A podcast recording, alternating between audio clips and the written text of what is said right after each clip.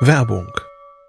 Was nervt extrem? Richtig, wenn Webseiten lange laden. Deswegen machst du deine Seiten schnell, indem du an den Web Vitals schraubst. Dabei schwer zu optimieren? Die Time-to-First-Byte. Das hat Mittwald jetzt geändert. Im Managed Cloud Hosting des Agenturhosters bekommst du eine genaue Analyse deiner Time-to-First-Byte. Du siehst erstmals, über welche Hebel du die K P I verbessern kannst. Teste jetzt dreißig Tage kostenlos. Alle Infos unter www.mittwald.de slash heise.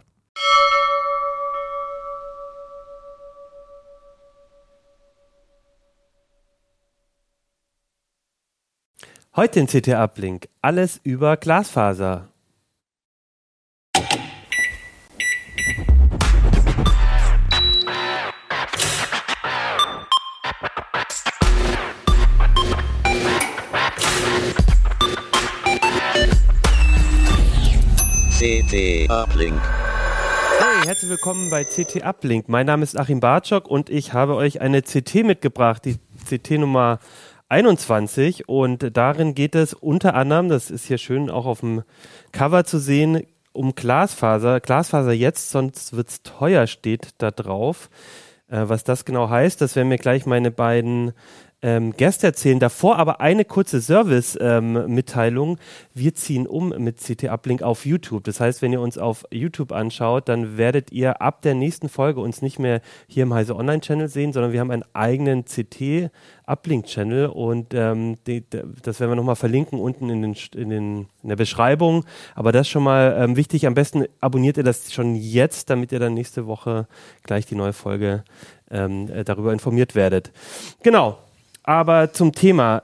Ich habe zwei Gäste zum Thema Glasfaser, nämlich Ernst Ahlers und Adrian Möcker. Ihr seid beide im Hardware-Ressort und euer Thema sind da auch so die Netze vor allem. Das ist richtig, Ernst? Ja, bei mir ist es überwiegend W LAN, aber da spielt natürlich die restliche Infrastruktur mhm. mit rein. Genau, und Adrian, du bist auch du bist auch ein bisschen so im Bastelbereich bei genau. der C T auch immer sehr aktiv. Du guckst genau. immer nach eigenen Lösungen auch. Genau, nach eigenen Lösungen. Viel OpenWRT, viel Open Source gebastelt mhm. und äh, auch sonst an Internet der Dinge. Genau, und ihr habt beide ähm, viel zu, zu Glasfaser in der aktuellen C T geschrieben, aber auch in den, in den vergangenen äh, Jahren wahrscheinlich, würde ich sogar sagen. Ja. Und ähm, wir wollen heute so ein bisschen über den Ausbau allgemein reden, wo stehen wir da, ähm, dann aber auch nochmal auf die Technik gucken, da gibt es ja doch so ein paar Unterschiede, und ähm, so ein bisschen in die Praxis gehen. Also was mache ich jetzt, wenn ich Glasfaser vielleicht bekomme? Ähm, wie gehe ich damit um? Wo lege ich es vielleicht äh, auch ins Haus? Vielleicht wo nicht? Was ist da wichtig? Bevor wir damit loslegen, gibt es aber noch einmal kurz ein Wort von unserem Sponsor. Du bist auf der Suche nach einem Job in der I T-Branche und brennst darauf, Hightech für Millionen von Menschen zu schaffen? Abwechslungsreiche Aufgaben sind genau dein Ding und langweilige Routine ein rotes Tuch? Dann bist du bei A V M goldrichtig. Du kennst schon das Produkt, denn Fritz steht in fast jedem Haushalt. Und das seit über dreißig Jahren. Gestalte gemeinsam mit A V M die Zukunft und entwickle Hard- und Software für Internet und Smart Home. Schau jetzt vorbei unter jobs punkt a v m punkt d e. Ja, und bef- wenn wir, wir legen jetzt los mit dem Thema. Ich würde als erstes mal fragen, wie sieht es denn bei euch so aus? Habt ihr schon zu Hause Glasfaser, Adrian? Jein. Also bei mir ähm, ist es tatsächlich äh, daran gescheitert, dass äh, die entsprechende Genehmigung des Vermieters noch nicht da war. Aber es liegt vor der Tür. Also es liegt praktisch an der Außenwand, ist schon der Verteilerkasten montiert. Es muss nur noch hochgelegt werden. Ich hoffe, das passiert jetzt irgendwann im Oktober. Und ja, dann ist bei mir auch Glasfaser da. fünfhundert Megabit habe ich gebucht. Einfach mal, um zu schauen, wie sich das so anfühlt. Vorher hatte ich jetzt zweihundert. Ähm, mehr ging über die Telefonleitung nicht. Und ich hoffe, dass es dann auch stabiler funktioniert, weil das ist mit D S L gerade auch nicht so der Fall. Also wenn es kalt wird, wenn es regnet draußen, kann aber auch gerade keiner finden, das Problem. Okay. Deswegen freue ich mich schon drauf. Also nicht nur auf die höhere Geschwindigkeit, auch auf die Stabilität. Okay. Ja, bei dir war wenigstens schon mal ein Techniker da, bei mir noch nicht. Okay. Aber es war schon mal der Bautrupp da, und äh, unterm Gehweg liegt auch schon das Schutzrohr. Und das wurde sogar schon nochmal mit dem zweiten Aufriss äh, der Anschluss bis zur Grundstücksgrenze gemacht, was ganze dreißig Zentimeter waren. Aber dann ging es eine ganze Zeit lang nicht weiter. Das war nämlich schon im letzten Mai. Und es kam dann mal eine Mail des Providers, ähm, dass der Ausbau aufgrund höherer Gewalt ruht. Dahinter mhm. steckt, ich wohne in einem Gebiet in Hannover, wo so vor Größenordnung hundert Jahren ein Chemiewerk geschlossen wurde. Und da gibt es Bodenverunreinigungen. Okay. Die wurden zwar auf öffentlichen Flächen und auf einigen Grundstücken auch schon beseitigt, aber noch nicht überall. Ja, und jetzt streiten sich der Provider und der Tiefbauer, wie mit den erhöhten äh, Kosten umgegangen werden muss. weil es da eins der Stadtvorgaben gibt, dass zum Beispiel der Aushub so abgedeckt sein muss, dass er nicht rumfliegt und dass die Tiefbauer da auch in Schutzkleidung auflaufen müssen. Blöde Sache das für alle. Und ja, wann ich jetzt irgendwann mal die Glasfaser tatsächlich ins Haus kriege, steht in den Sternen im Moment. Aber das finde ich interessant, bei euch beiden tut sich da schon was. Also bei mir ist es äh, noch nicht so. Ich habe aber insgesamt das Gefühl, dass der Ausbau in Deutschland doch jetzt ähm, ganz schön vorangeht. Was ist da so eure Einschätzung? Ihr habt da auch dazu recherchiert. Wie steht es denn um den Ausbau mit Glasfaser, Ernst? Ja, es wird an vielen Stellen gegraben. Ich war am Wochenende bei Freunden in Bremen und auch da ist an vielen Stellen der Boden offen. Im Moment hauptsächlich wegen Fernwärmeverbesserung. Mhm. Aber ähm, auch an einigen Stadtteilen gibt es da offene Baustellen, wo einen ein Schutzrohr für die Glasfaser anguckt. Und das geht so durch die ganze Republik. Natürlich gehen die Provider erstmal die Bereiche an, wo es sich wirklich lohnt, wo man mit einem Rutsch möglichst viele Kunden anschließen kann. Ähm, aber das wird eine Frage der Zeit sein, dass es sich auch in die anderen Bereiche ausweitet. Okay, und äh, ich habe auch gelesen, irgendwie in der, du hattest geschrieben, dass fünfundzwanzig Prozent Mitte zweitausendzweiundzwanzig in Deutschland zumindest schon mal das Angebot bekommen haben, also noch nicht unbedingt genau. den Anschluss, aber zumindest ja. mal den Zettel, den, den kennt, das kennt man ja, dass man sagt, hier ja. wären Sie interessiert an Glasfaser.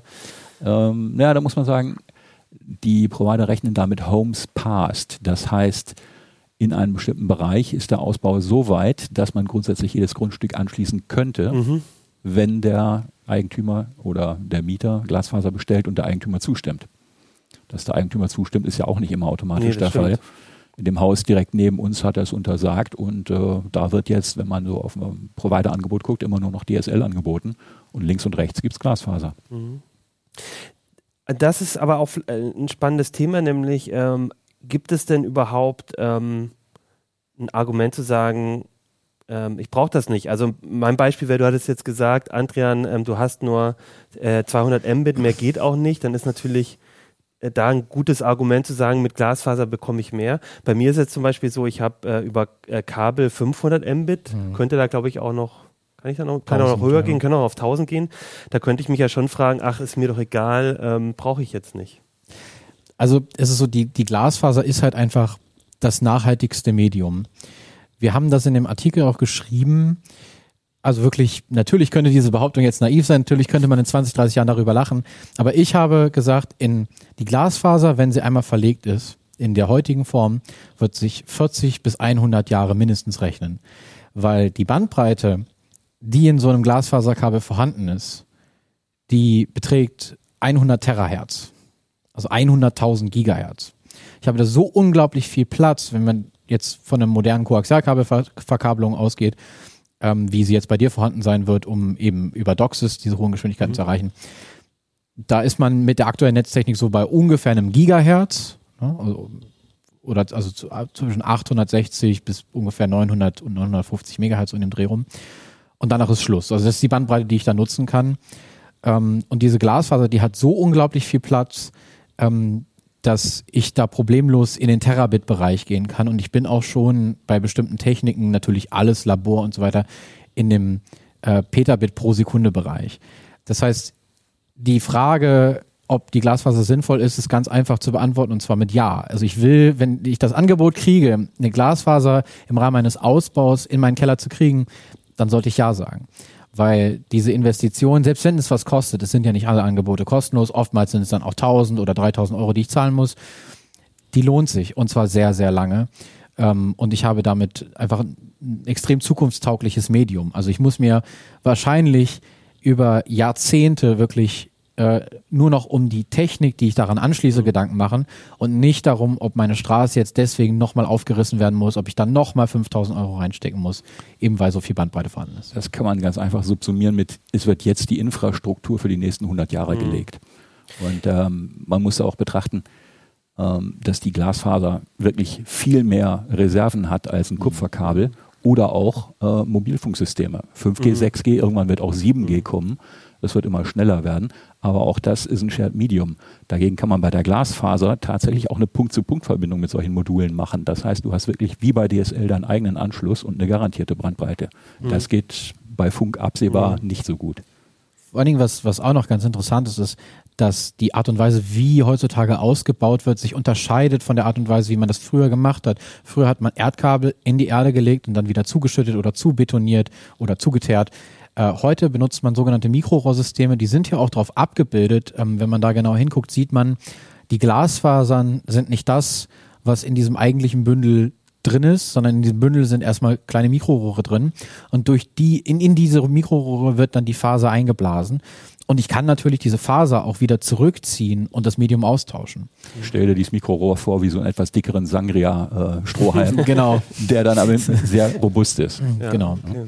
Ja, also das heißt, man kann auch, man könnte auch, also die Infrastruktur ist auch eigentlich Ähm, ähm, so angelegt, dass man da ähm, anpassen könnte. Das ist gerade der Kniff dabei.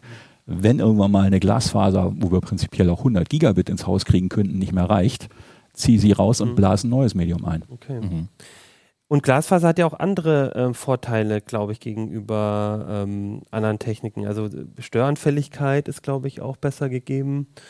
Ähm, ich glaube, Latenz ist auch Thema, oder? oder Nein, gerade nicht. Das okay. ist ein kleiner beliebter Irrtum. Okay. Äh, tatsächlich ist die Information in der Glasfaser schneller, und zwar über den Daumen anderthalb Mal so schnell wie im Kupferkabel, aber das macht nichts aus, weil dieser Unterschied ist sehr gering.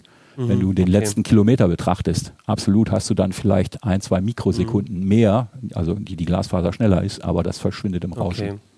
Gut, aber trotzdem, ähm, glaube ich, habt ihr gute Gründe, warum man das machen sollte. Ähm, man muss ja auch nicht gleich ähm, irgendwie einen riesen Upgrade machen, das dann einen teureren Tarif ähm, nach sich zieht, sondern man kann ja auch sagen, ich hole mir jetzt die Glasfaser und fange aber trotzdem erst mit erst mit fünfhundert Mbit oder so an, was ja auch schon, also für mich könnte ja auch sein, ich wechsle jetzt und bleibe mhm. aber bei derselben Geschwindigkeit. Ähm, jetzt ist aber die Frage, wie komme ich da dran? Also ich brauche ja so ein Angebot. Wie, wie finde ich das raus? Also wie finde ich überhaupt raus? Liegt das bei mir vielleicht schon in der Straße? Wie finde ich raus? Da könnte ich was bekommen. Wo, wo gehe ich da hin? Wahrscheinlich also wenn Anbieter. Du hier in Hannover lebst, dann kennst du ja so die Angebote. Die üblichen großen bundesweiten Provider sind mhm. da und wir haben einen lokalen Provider. Äh, die musst du abklappern. Okay. Ne, guck dir deren ähm, Verfügbarkeits- Karten an, mhm. dann siehst du, was in deinem Bereich los ist und äh, manchmal, bei manchen Providern gibt es dann auch so eine Ausbau ist geplant Angabe ja.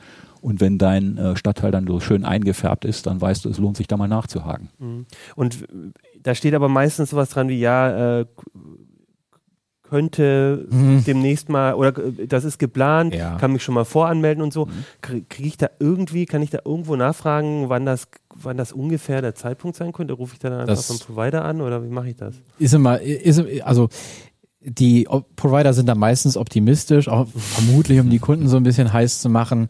Ähm, die Telekom als größtes Beispiel hat zum Beispiel eine sehr gute Karte, wo man diese Ausbaubereiche als blau markiert mhm. ansehen kann und wenn man da draufklickt, dann sieht man auch Februar dreiundzwanzig okay. oder sowas in dem Dreh rum. Das ist aber meist sehr optimistisch.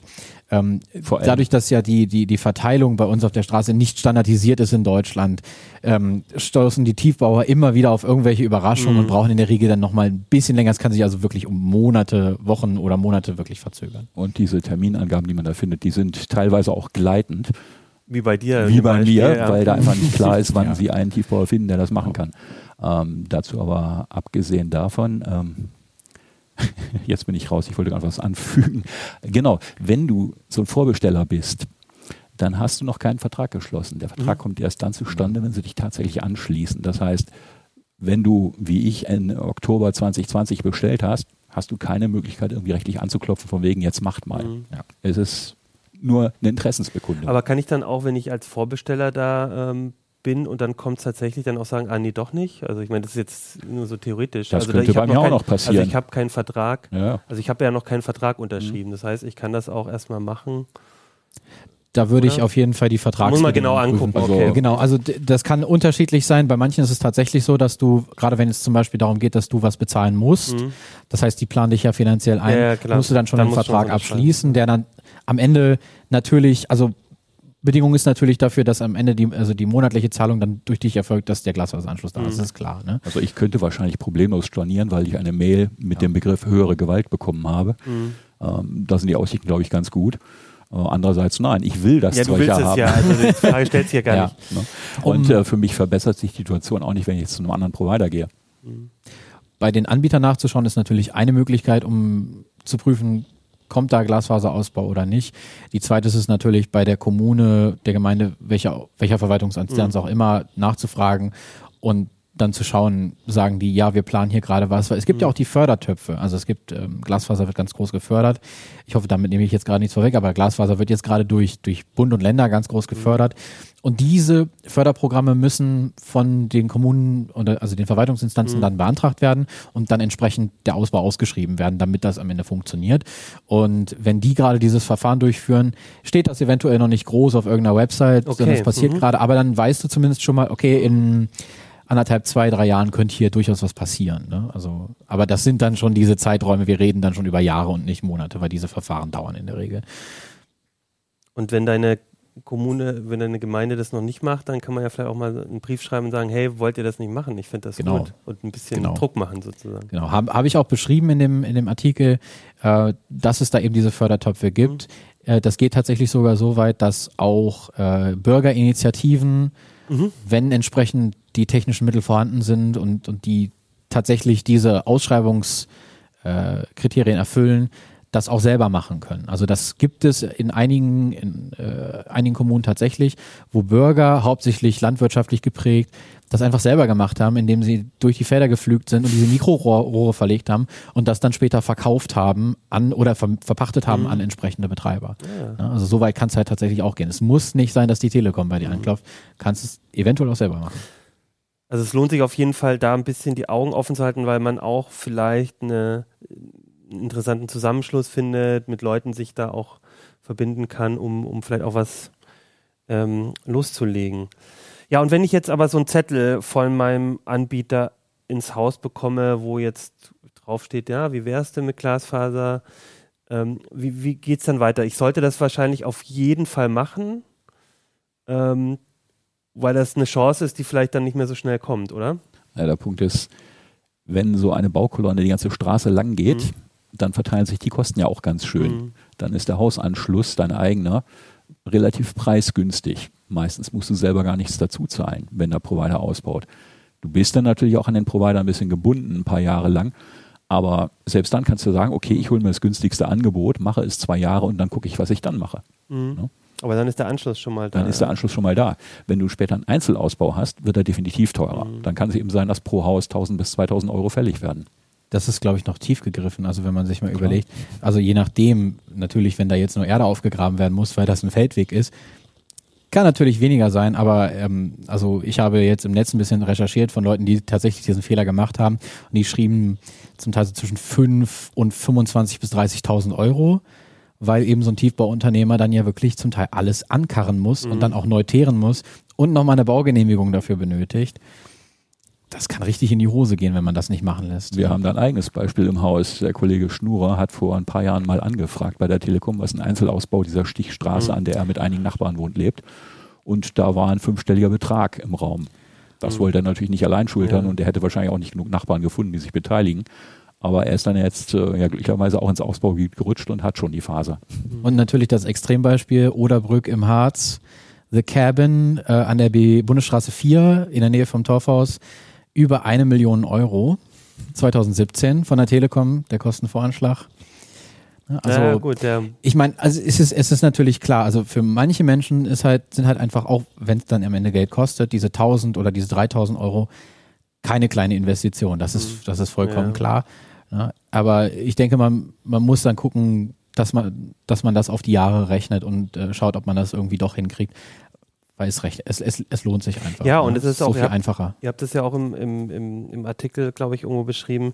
Ähm, man muss einfach auch davon ausgehen, dass es ähm, für die Zukunft, zum Beispiel für deinen Hauswert oder für, dein, für deine Wohnungsattraktivität auf dem, auf dem mhm. Markt oder so einfach auch ein Thema sein wird, ob du da, also das geht uns ja auch so, also ich muss schon sagen, ich gucke da schon drauf, wenn ich jetzt mal, als ich das letzte Mal umgezogen bin, habe ich schon drauf geguckt, was, was, was liegt da eigentlich. Naja, eins ist uns, ist uns mit äh, dem Homeoffice-Zwang in der Pandemie ja klar geworden, Internet ist mittlerweile eine Infrastruktur wie Strom, Gas und ja, Wasser. Na klar. Ich habe noch so als letztes in dem Bereich noch die Frage, ähm, wer ist überhaupt der Anbieter da? Also ihr habt schon gesagt, das sind die großen überregionalen, also was wie Telekom, aber ähm, dann gibt es oft lokale Anbieter noch. Gibt es da einen großen Markt oder muss ich eigentlich davon ausgehen, wenn ich, wenn bei mir jetzt ausgebaut wird, dann werde ich auch erstmal nur einen Anbieter haben können? Ja, grundsätzlich Überbau soll ja nicht stattfinden, also dass bei dir zwei Fasern ins Haus gelegt werden. Es gibt einzelne Ausnahmen, wie wiederum bei einem Kollegen von uns, wo die beiden großen Provider Hannover, H T P und Telekom einzelne Fasern ins Haus gelegt haben und da können sich die Eigentümer in der Gemeinschaft aussuchen, bei wem sie angeschlossen okay. werden. Aber das ist eine große Ausnahme. Ja, wenn du jetzt Glasfaser bestellst, dann bindest du dich erstmal für eine Zeit lang. Und das ist natürlich für die Hausbesitzer noch interessanter. Ich habe da einen Fall aus der Hotline, äh, wo ein Leser gesagt hat, ich habe Glasfaser wieder gekündigt, weil im Vertrag drin steht zwanzig Jahre. Das bezog sich aber nur auf die Duldung der Installation durch den Eigentümer. Also so, okay, ja, man sollte schon aufpassen, was mhm. man da sieht. Ähm, aber grundsätzlich ist es so, dass du von zwei Jahren Mindestlaufzeit ausgehen musst. Mhm. Und dann hast du die übliche Kündigungsfrist. Und ich kann aber auch nicht sagen, ich kündige jetzt. Also ich, wenn ich jetzt den Anbieter wechsle, kann ich aber nicht sagen, jetzt weil ich Glasfaser kriege, kann ich meinen, meinen alten Vertrag ähm, einfach so kündigen und, ähm, und muss die Laufzeit nicht weiter berücksichtigen, sondern wenn ich jetzt schon gerade was gemacht habe mit Kabel und da zwei Jahre Laufzeit habe, dann kann ich, dann ist das jetzt kein außerordentlicher nee, Grund, um, um zu wechseln. Man, sollte man beachten, wenn du jetzt von einem anderen Medium wechselst, sei ja. es D S L, sei es Internet per ja. T V-Kabel, also DOCSIS, ähm, und hast dabei einen Anbieterwechsel, dann gelten die üblichen Laufzeiten. Ja, na klar. Also wenn die Restlaufzeit beim Kabel noch achtzehn Monate sind, dann kannst du nicht sagen, ich möchte Glasfaser, aber zum so und so vielen angeschlossen werden. Was halt das Problem ist in, in, in Deutschland ist zum Beispiel, äh, ist, dass wir halt wirklich äh, ja eben diese privatisierten Infrastruktur, also diese privatisierten Glasfasernetze haben, die dann eben auch dem Anbieter gehören. Ich komme da halt wirklich nicht raus, wenn da einmal mein, mein Glasfaseranschluss gebaut hat, dann ist diese Glasfaser eben natürlich bei mir im Haus, aber sie gehört eben dem spezifischen mhm. Anbieter. In der Schweiz oder in Schweden zum Beispiel ist das anders. Da gibt es dann Verteilerzentren, wo alle Anbieter drin sind und dann kann man sich von A nach B stecken, weil da eben die Schränke aufgelegt sind. Ähm, geht halt hier leider nicht. Also ich muss mich dann wirklich damit zufrieden geben, dass ich eben dann spezifisch bei H T P oder bei der Telekom oder bei mhm. Wopcom oder ja, bei wie auch immer bin. Und was ist so mit den Kosten? Gibt es da so eine Art Aufschlag, dass ich jetzt eine modernere Technik habe? Also wenn ich jetzt, sage ich mal, fünfhundert Mbit über Kabel oder fünfhundert Mbit über Glasfaser dann habe, zahle ich dann erstmal mehr für Glasfaser oder machen das die Provider so, ähm, egal welches Medium, zahlst du denselben Tarif? Also da musst du in die äh, Tarifübersicht gucken, die Kollege Manzmann zusammengestellt hat im Heft. Es gibt Unterschiede, aber wenn du das Beispiel nimmst, ich habe jetzt D S L zweihundertfünfzig Mbit und gehe auf Glasfaser zweihundertfünfzig, äh, dann solltest du eigentlich keinen Unterschied sehen. Mhm. Es sei denn, du bist bei einem Wiederverkäufer. Es gibt ja bei großen Providern noch Wiederverkäufer, die den die Dienstleistung Bitstromzugang verkaufen. Und da kannst du dann durchaus mal sehen, dass der Glasfaser-Tarif mit zweihundertfünfzig etwas teurer ist als der D S L-Tarif mit mhm. zweihundertfünfzig. Okay. Also schon aber mal ein bisschen auf die Details gucken. Genau, auf die Details gucken, aber es ist jetzt nicht so, dass ich irgendwie nee, doppelt also so viel zahle, weil ich die, die, also klar, ich zahle doppelt so viel, wenn ich doppelt oder mehr, wenn ich mehr ähm, mehr, mehr Mbits möchte, aber nicht mhm. ähm, bloß, weil ich eine andere Technik möchte, in der Regel. Okay, ähm, dann würde ich vorschlagen, gehen wir mal so ein bisschen jetzt näher in die Technik rein. Davor würde ich aber noch einmal unseren Sponsor zu Wort kommen lassen. Du bist auf der Suche nach einem Job in der I T-Branche und brennst darauf, Hightech für Millionen von Menschen zu schaffen? Abwechslungsreiche Aufgaben sind genau dein Ding und langweilige Routine ein rotes Tuch? Dann bist du bei A V M goldrichtig. Du kennst schon das Produkt, denn Fritz steht in fast jedem Haushalt und das seit über dreißig Jahren. Gestalte gemeinsam mit A V M die Zukunft und entwickle Hard- und Software für Internet und Smart Home. Schau jetzt vorbei unter jobs punkt a v m punkt de. Ja, Adrian, Ernst, lass uns mal ein bisschen über die Technik sprechen. Ihr habt ja auch ein bisschen was mitgebracht, also vielleicht so mal grundsätzlich, ähm, so ein Glasfaser ähm, sieht ja erstmal sehr unscheinbar aus, eine relativ dünne Kabel, die sind aber meist noch immer in so Strängen dann gesammelt. Ne? Also die einzige, eigentliche Glasfaser wirst du wahrscheinlich nicht sehen können. Mhm, die die hat ja nur ja. null Komma null null neun Millimeter Durchmesser. Mhm. Ähm, der Rest ist sozusagen mhm. ein Schutzrohr. genau, jetzt habt ihr hier so ein paar Kabel mitgebracht, die sind aber trotzdem immer noch recht dünn, aber das sind jetzt trotzdem schon viele, mehrere Glasfasern drin. Da ist jetzt eine Glasfaser so, okay. drin. Genau. Ähm, das liegt mehr, also liegt daran, dass das jetzt gerade typische Anschlusskabel sind, die man so zu den Routern dazu kriegt. Äh, dass die Glasfasertechnik funktioniert ja so, dass über unterschiedliche Wellenlängen auf demselben Kabel die Sende- und Empfangsrichtung übertragen wird. Deswegen haben wir hier wirklich immer nur eine Faser. Ne? Man sieht ja auch, also die Glasfaserstecker, die sind alle nicht so dünn wie die Glasfaser, äh, die Ernst mhm. gerade beschrieben hat. Die sind alle, ne, also deutlich größer und natürlich auch zu Hände dann entsprechend. Ja, es muss ja handhabbar sein. Das muss mit der Hand, handhabbar sein. Genau. Also da ist jetzt wirklich nur eine äh, Faser drin. Hier sind jetzt äh, zwei. Das ist jetzt so ein, typischen du- so ein typisches Duplex-Kabel. Mhm. Aus dem Netzwerkbereich, da verwendet man halt oft ähm, keine Wellenlängentrennung, sondern tatsächlich über eine Faser die Senderichtung mhm. über die andere Empfangsrichtung. Ja, also sieht dann so aus. Ja, zwei Fahrspuren halt. Mhm. Gegenverkehr. Genau. Wenn man dann im, im, im ich sage jetzt mal, im Weitverkehrsbereich ist, wo man ähm, mehrere Fasern zu einem Haus bringen will, mhm. da hat man dann ein bisschen dickere Kabel, wo dann halt eben mehrere dieser sehr dünnen Fasern eingebracht sind. Äh, Die sind aber auch nicht sonderlich viel dicker, einfach weil die mhm. Fasern sehr dünn ist. Ähm, je nachdem, was man dann, dann nimmt, ob man dann noch einen Nageltierschutz und so weiter dran hat, wird das Ganze dann natürlich mhm. dicker. Ne? Und Erd- also Seekabel sind auch nochmal signifikant dicker, wie man sie jetzt in den Atlantik legt. Ne? Aber ansonsten sind da überall äh, die gleichen Fasern drin, also zumindest bei Single-Mode-Faser im Weitverkehrsbereich. Ähm, und das unterscheidet sich halt wirklich nur durch die Absicherung von außen. Und da gibt es aber auch durchaus verschiedene Techniken. Also das habe ich auch immer wieder im Gespräch mit, mit Lesern gehört, dass die sich da Gedanken drüber machen. Also es gibt dieses, äh, ich weiß gar nicht, sprechen wir es Englisch aus, A O N, G P O N, äh, X P S, nee, X G S-P O N. Äh, was hat es denn damit auf sich? Weil das hat ja auch wieder mit, ein bisschen mit dazu tun, wie, ähm, wie viel Kapazität ich äh, habe. Also der Punkt ist, ähm, A O N, Active Optical Network, mhm. bezeichnet eine Punkt-zu-Punkt-Verbindung. Das heißt, die Faser, die aus deinem Modul, das hier ist so ein kleines Modul, wie man es in manche Router reinstecken kann, die Faser, die daraus kommt, endet in einem entsprechenden Modul auf der Provider-Seite. Du hast eine dedizierte Verbindung. Bei G P O N ist es ein bisschen anders. Ähm, da ist es so, dass vom Provider eine Faser zum Straßenverteiler geht und sich dann sozusagen auffächert auf bis zu zweiunddreißig Haushalte. Da ist dann ein Shared Medium, was bestimmte Eigenschaften hat, was wir in dem Artikel erklärt haben. Ähm, aber da kommt auch so ein bisschen der Energiespareffekt durch. Bei Punkt-zu-Punkt-Verbindungen brauchst du halt für zweiunddreißig Hausanschlüsse vierundsechzig mhm. Module, beim anderen nur dreiunddreißig. Ähm, und warum die Glasfaser nun so viel effizienter ist, ähm, liegt unter anderem daran, dass sie so viel Bandbreite hat. Es ist viel leichter, einen schnellen Datenstrom auf das Licht zu modulieren, als auf den vergleichsweise schmalen Kanal in dem Ethernet-Kabel. Mhm. Ja.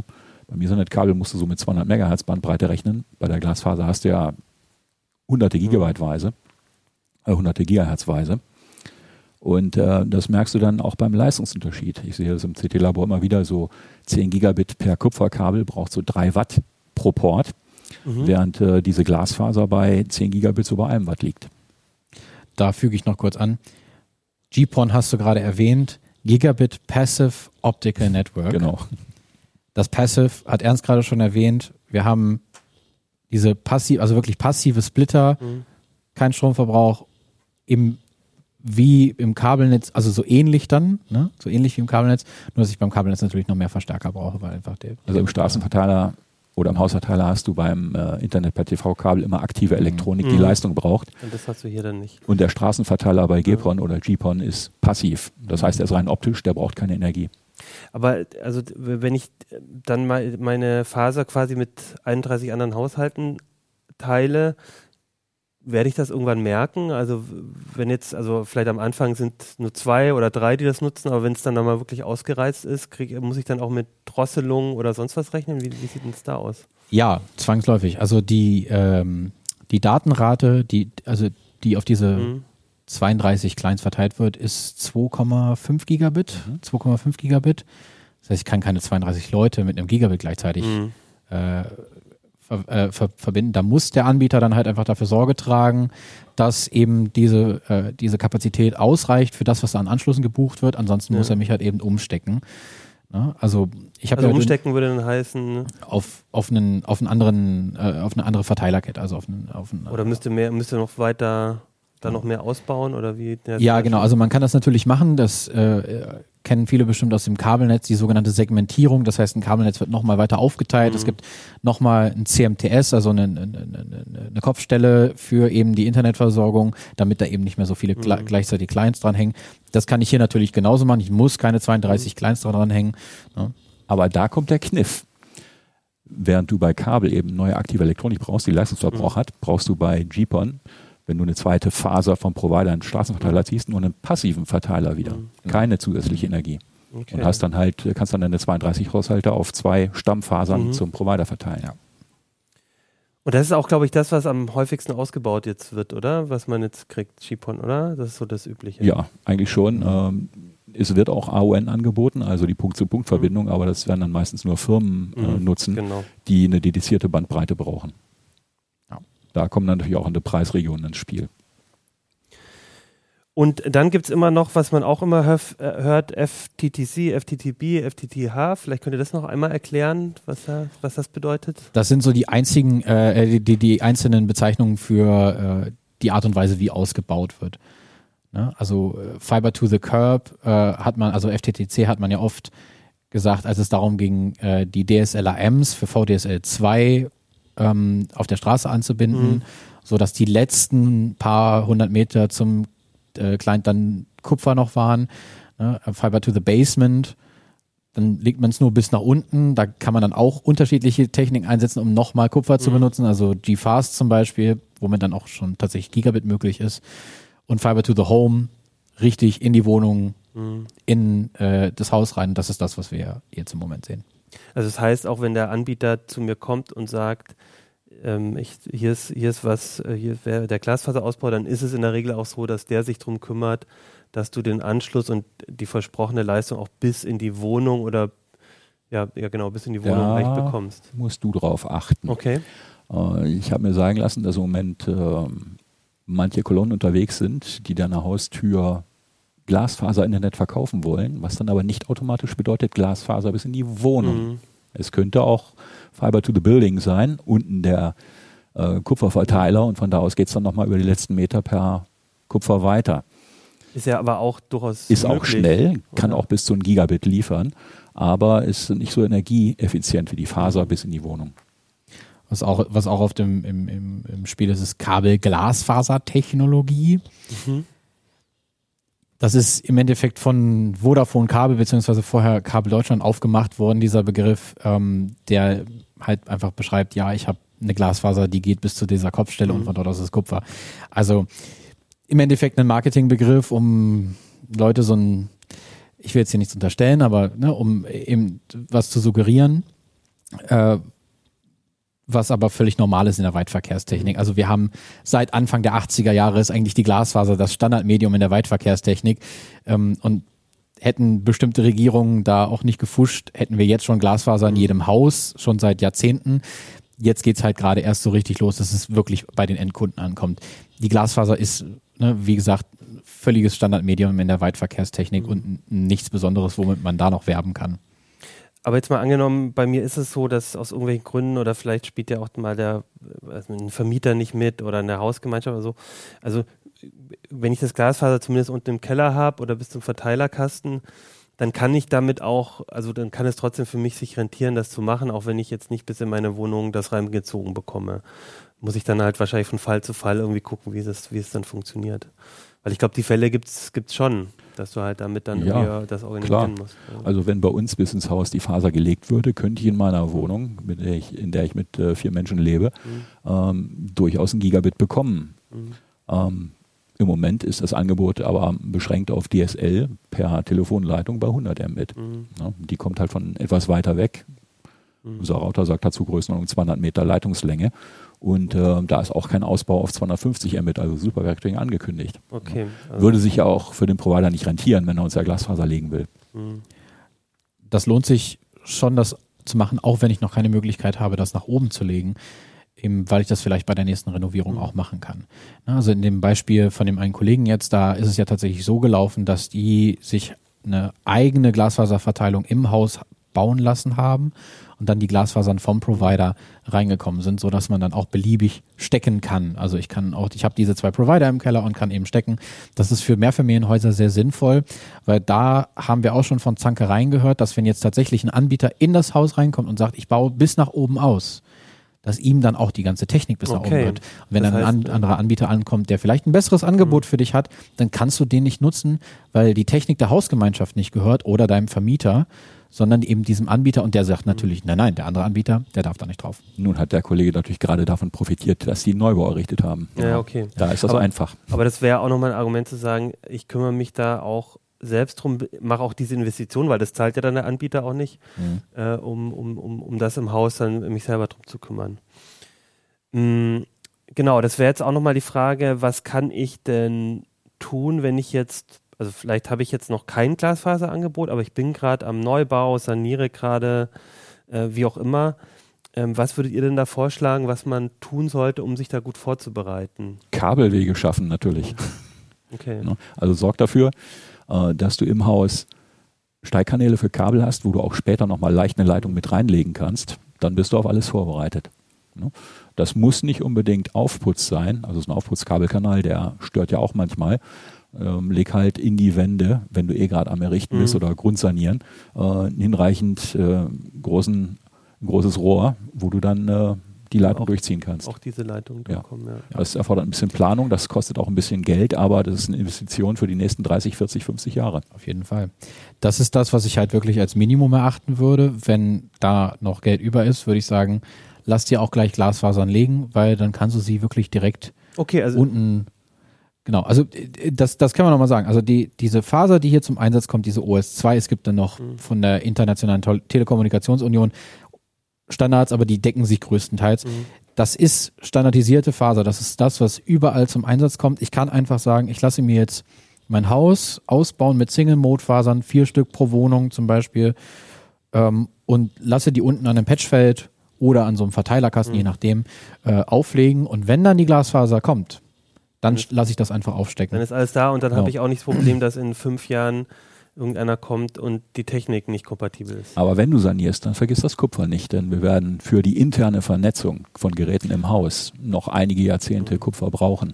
Es ist äh, halt deutlich günstiger äh, in der Herstellung und auch im Betrieb bei moderaten Datenraten.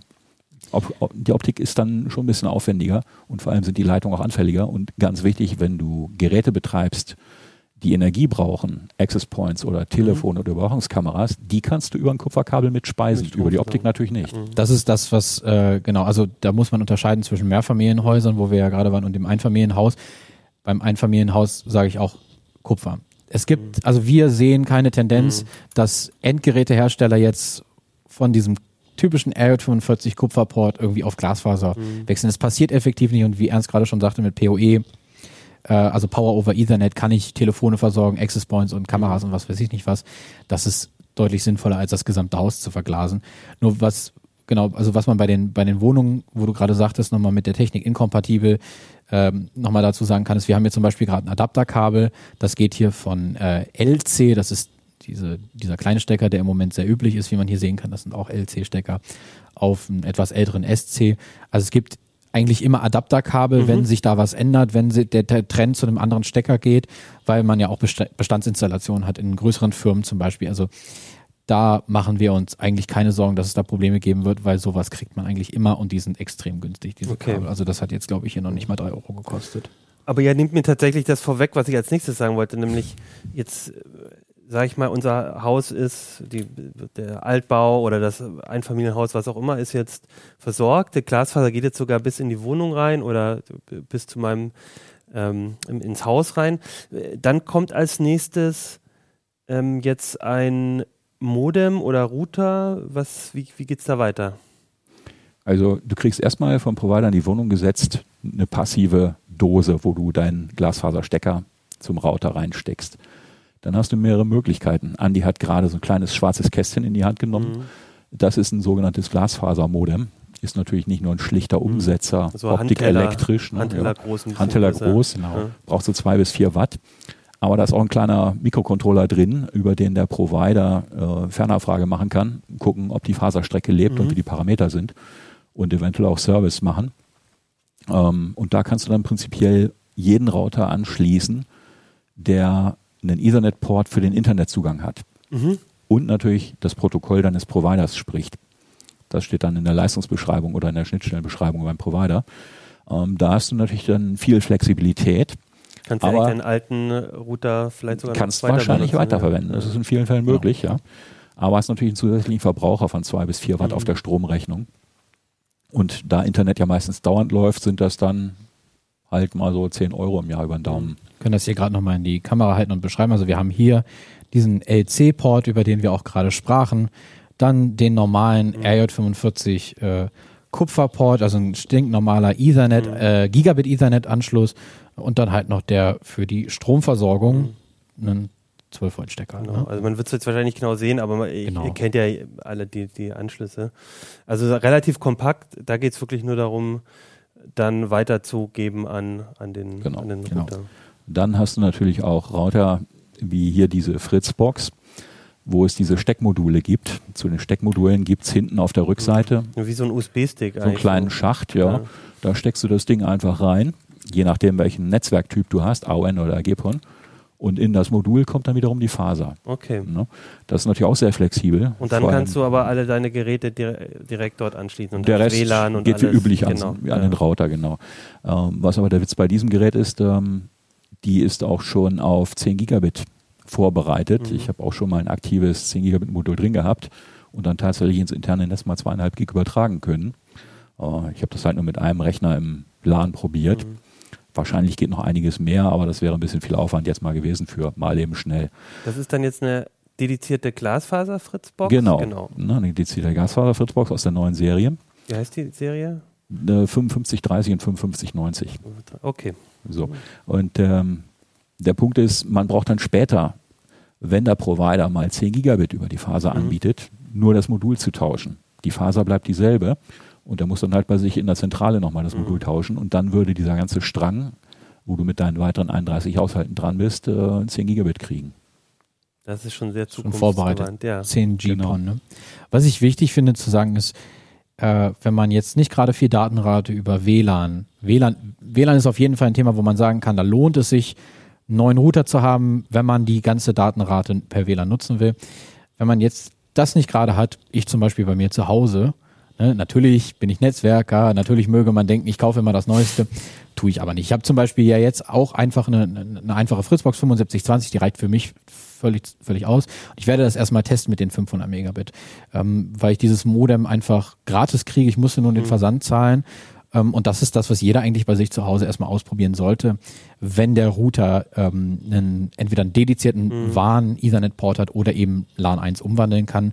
Reicht das für mich eigentlich, ne? Auch im Sinne der Nachhaltigkeit und es ist ja auch ein Kostenfaktor, ich weiß nicht, wie teuer die ist, ist zweihundert die Euro? Die liegt so irgendwo über zweihundert Euro, ja. Ja, genau. Einfach erstmal ausprobieren, weil viele Router haben vielleicht nicht das modernste W LAN, aber tatsächlich schon relativ schnelle Prozessoren mhm. und da gehen dann auch eventuell die fünfhundert Megabit problemlos mhm. durch, ne? Und man kann ja auch, wenn man jetzt zwar die zehn Euro spart, aber dann sich gleich wieder einen neuen Router kauft, dann gibt man ja auch wieder erstmal Geld aus und Ähm, ist ja vielleicht auch nicht so nachhaltig, mhm. wenn man alle zwei Jahre einen neuen Router Nö, das muss ist. Auch nicht sein. Du kannst da einen Router ja auch beim Provider mieten. Stimmt. Und dann kriegst du zum Beispiel auch, dieses ja. schwarze Kästchen hier von der Telekom. Das ist im Moment der einzige Router bei der Telekom, der auch das, das kleine ja, ja. G P O N, die G P O N-Buchse hat, so eine L C-Buchse. Da kann man halt die Faser direkt anschließen. Dann mhm. fällt dir zusätzlicher Verbrauch von dem Modem weg. weg. Ja. Ne? Ja, und ihr habt es jetzt schon so ein bisschen vorweggenommen und dann bin ich aber in der Wohnung wieder ganz normal auf meiner herkömmlichen Infrastruktur. Da lohnt es sich jetzt nicht irgendwie, sag ich mal, vom, vom Wohnzimmer ins Arbeitszimmer irgendwie mit Glasfaser jetzt irgendwie zu arbeiten. Nee, das ist nicht abzusehen. Mhm. Ähm, wenn du einen schnellen Anschluss hast, so fünfhundert Mbit pro Sekunde und aufwärts, dann solltest du überlegen, ob du vielleicht die Infrastruktur ein bisschen optimierst. Wenn du dann im Arbeitszimmer halt einen stationären Rechner hast, dann schließ den bitte nicht per W LAN an. Zieh ein Kabel rüber. Zieh ein Kabel rüber. Wer jetzt renoviert, ähm, kann sich damit auf jeden Fall äh, ausführlich auseinandersetzen. Ähm, wir würden in der Regel sagen Cat sieben, vielleicht besser Cat acht. Da reden wir auch von, denke ich, mehreren Jahrzehnten die, über die sich so eine Investition mhm. lohnen wird. Einfach weil wir da jetzt schon Standards haben, die in der Entwicklung sind, die hochgehen über zehn Gigabit in Richtung fünfundzwanzig Gigabit, vielleicht auch schon vierzig Gigabit über kürzere Leitungslängen.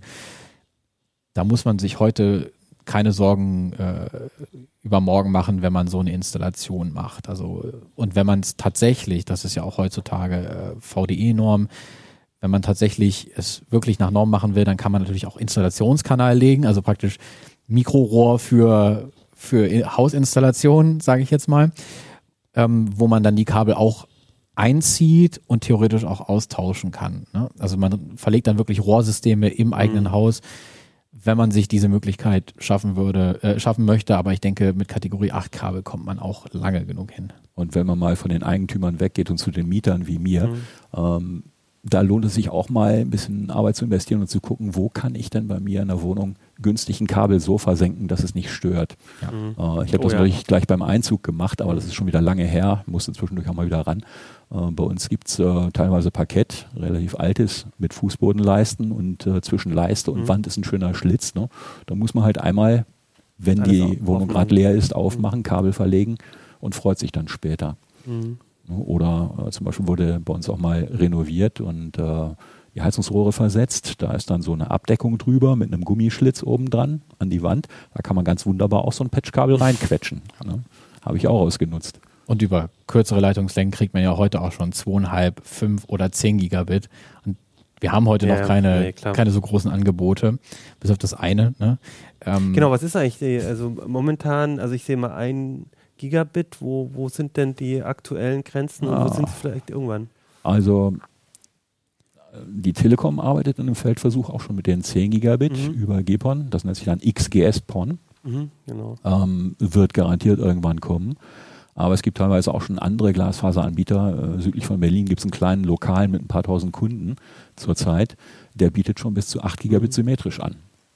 Also nach oben ist viel Luft. Mhm. Weil technisch ist es ist ja alles dafür da, Klar. um das zu tun. Also ich kann, ich kann heute schon im freien Handel äh, vierhundert G Module kaufen, wenn ich möchte. vierhundert Gigabit Module. Ja. Das ist dann natürlich A O N, also eine direkte Verbindung. Mhm. Wir reden da jetzt nicht über... Ja, in einer, in einer, in einer Industriesituation. Genau, ja, also, genau in großen Datenzentrumsverbindungen. Ja, genau. Genau. Und achthundert Gigabit ist auch schon angekündigt. Das sind dann auch solche Steckmodule, wie dies hier, nur mhm. ein bisschen größer, damit mehr Faserenden drauf gehen. Ja. Und wenn man in Richtung Faser guckt, ähm, dieses O S zwei Material, was Andi hier gezeigt hat, das hat noch wesentlich mehr Reserven, wenn man auf mehrere Farben, also Wellenlängen im Kabel geht. Mhm. Ne? Äh, bei Weitverkehrsnetzen sind hundert Gigabit pro Farbe heute gängig. Mhm. Äh, an vierhundert Gigabit wird gerade gearbeitet. Und äh, mit äh, eng gelagerten Wellenlängen, mhm. D W D M, äh, bekommst du ohne weiteres auch so vierzig bis achtzig Farben in ein Kabel. Mhm. Das multipliziert sich ganz schön. Mhm. Ja, ich muss ja auch so an diese, an, ans Kupfer denken und was man da alles noch rausgeholt hat, wo man sich an den Kopf greift, wie man das noch hinbekommen hat. Ich ja. meine, da, und da steht man jetzt ganz am Anfang, da kann man jetzt eher verschwenderisch sein und in die Zukunft gedacht, kann man da aber sicherlich noch einiges rausholen. Wie ist es denn technisch? Gibt es denn irgendwas, was in meinem Haushalt nicht mehr funktionieren wird, wenn ich wechsle auf Glasfaser? Also, weiß nicht, geht dann das Telefon nicht mehr, sag ich mal, oder, oder I P v vier? Also da grundsätzlich funktioniert das Internet wie vorher und auch die Telefonie, wenn mhm. du noch Festnetz hast. Das wird ja auch immer weniger, habe ich mir sagen lassen. Mhm. Ähm, es gibt aber Unterschiede bei der I P v vier Versorgung, das stimmt. Mhm. Es gibt einige große Provider, die haben große Vorräte an I P v vier Adressen, also öffentlichen I P v vier Adressen, ja. die man auch von außen erreichen kann. Ähm, viele Glasfaser- und Kabelprovider aber nicht. Die müssen eine Technik namens mhm. C G N A T einsetzen. Carrier Grade Network Address Translation bedeutet, du als Kunde teilst dir eine solche mhm. öffentliche Adresse mit vielen anderen, kommst raus ins Internet per V vier, aber du kannst eben dein eigenes Netz nicht mhm. per V vier erreichen. Aber dann muss man einfach sagen, I P v sechs ist jetzt seit zwei, zehn Jahren schon im Markt. Wir haben mittlerweile über fünfzig Prozent Erreichbarkeit hier in Deutschland. Dann aktivier's halt. Mhm. Ne? Also nutze es. Dann ist auch dein internes Netz wieder nutzbar oder erreichbar von draußen. Und auch das ist kein, keine technische Limitation, sondern das ist einfach eine, die den Providern dann geschuldet ist. Ja, ähm, inzwischen haben ja immerhin die drei großen Mobilfunkprovider in Deutschland I P v sechs mhm. in ihren Netzen aktiviert. Mhm. Noch nicht in jeder Funkzelle, wie ich im Urlaub festgestellt okay. habe, aber ähm, es ist grundsätzlich da und auch bei allen großen Providern bekommst du mehr oder weniger automatisch jetzt I P v sechs. Mhm. Ne? Ich mein, du musst es nur an deinem Router eventuell einschalten. Dann äh, macht das halt. Es ist, es ist schon eine technische Limitation, also uns gehen einfach die I P v vier Adressen ja. aus, ja, ja, weil der aber, Adressraum ja, ja, nicht aber aus. Ich mein, genau, aber es liegt nicht an der, es, es hat ich, nichts ja. mit der Glasfaser zu tun. Mhm. Ähm, das, was auf, die Gla- auf der Glasfaser aufsitzt, ist ähm, also technisch gesehen, la- Layer zwei mäßig gesehen, genau das gleiche wie zum Beispiel bei D S L. Ja, also darunter ist natürlich mhm. noch mehr, noch mehr Geraffel ja, rund, um, mhm. rund um Signalaufbereitung und so weiter, aber eben, es gibt keinen Unterschied für dich im Internetzugang, außer dass du flotter unterwegs bist. Ja, sehr schön. Dann würde ich sagen, gibt es keine Argumente mehr, ähm, damit zu warten. Wenn ihr da draußen das Angebot bekommt, dann greift, glaube ich, zu, würde ich, ist das eindeutige Urteil und äh, guckt sonst auch gerne, was für, das werde ich nämlich jetzt gleich machen, wie es denn in der, in der Gemeinde aussieht, ähm, was da für euch ähm, äh, aktuell geplant ist. Und äh, ja, da würde mich vor allem auch nochmal zum Schluss interessieren, ähm, wenn ihr Lust habt, schreibt uns doch, wie das bei euch aussieht. Also gerade dieses Thema ähm, finde ich immer ganz gut zu hören, wie, wie, wie schnell geht es mit dem Ausbau voran, wie erlebt ihr das so? Vielleicht auch, wenn ihr eher auf dem, auf, auf dem Land wohnt oder in der Stadt, gibt es da Unterschiede? Also das würde mich sehr interessieren. Und ähm, dann würde ich euch ans Herz legen, umzuziehen mit eurem äh, Internet. Und wir wollen nämlich auch umziehen, habe ich schon am Anfang gesagt, nämlich der C T ähm, YouTube-Channel äh, äh, zieht um, beziehungsweise wird jetzt einen C T Uplink YouTube-Channel geben. Also guckt nochmal bitte, dass ihr den abonniert. Wir schreiben es auch nochmal in, die, äh, in den Betreff rein. Für, die, für alle anderen, für die Hörer, Hörerinnen ändert sich nichts. Die, die das per Podcatcher Äh, abonnieren. Auch auf Heise Online äh, werdet ihr weiter natürlich auch äh, C T Uplink gucken und hören können. Aber das wäre mir nochmal wichtig zu sagen. Ja, dann würde ich zum Schluss nochmal äh, einmal kurz auf die Kommentare von letzter Woche gucken. Da ging es nämlich um Drohnen. Und da wurde auf ähm, äh, unter anderem auch auf YouTube äh, viel kommentiert. Zum einen gab es den Tipp, dass es äh, mit Spinfast einen YouTube-Kanal gibt, speziell für Drohnen, First-Person-Views, Drohnen, ähm, Drohnen-Racing und sowas. Also das nochmal als Empfehlung von Hans Kafka. Ähm, Joachim Riekwig wies nochmal drauf hin, da ging es auch eben um, was kostet so eine Registrierung. Er hat gesagt, für meine Registrierung beim Luftfahrtbundesamt sowie der Online, ähm, ähm, die, die Online-Kurse A eins und A drei musste er nichts zahlen, Stichwort ähm, Bestandsdrohne. Und Andreas hat uns noch eine Mail geschrieben, das war jetzt nochmal wichtig am Ende, und zwar gesagt, denkt auch an die Hörer. Die Kollegen hatten ähm, auch die Drohnen in die Kamera gehalten und haben dann vielleicht nicht immer den Namen dazu gesagt. Ähm, da, wir schauen immer dran zu denken, jetzt wo wir im Studio wieder sind, äh, es ist einfach so, dass wir natürlich uns auch freuen, Geräte zeigen zu können. Wir versuchen darauf zu achten. Ich hoffe, heute haben wir es auch ganz gut hinbekommen mit den, äh, mit den Routern. Also wir, wir versuchen schon darauf zu achten, aber erinnert uns dran, wenn uns uns mal nicht gelingt. Ähm, äh, das äh, ist auf jeden Fall wichtig. Ja, schön. Dann würde ich vorschlagen, äh, wünsche ich euch noch ein schönes Wochenende. Falls ihr es am Wochenende hört, schaut in die aktuelle C T und dann sehen wir uns nächste Woche wieder. Und vor allem danke Adrian und Ernst, dass ihr dabei wart. Gerne. Tschüss.